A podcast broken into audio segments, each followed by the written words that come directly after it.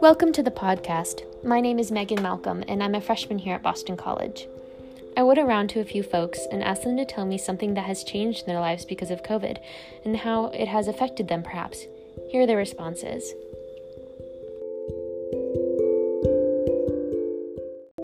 COVID's um, made it so I can't really go out as much as I would have wanted to, and especially during the last semester of my high school, um, I haven't been able to have as much friend- fun with my friends as I would have wanted.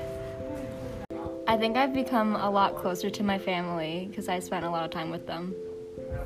One good thing about COVID is that it actually enabled me to spend more time outside, like going camping or hiking with a few of my friends than I would have normally been able to do in the summer.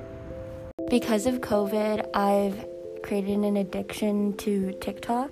Um, it takes up all my time, my energy, my mental capacity, everything. For me, COVID has changed my life in a few ways. Um, one is obviously how it affected the end of our senior year and graduation. Um, in a more positive note, it definitely allowed me to spend more time with my family and grow closer to them before I went off to school. As you can tell from these clips, COVID has altered people's lives in different ways, from something as simple as time spent on a social media app to the relationships between family and friends.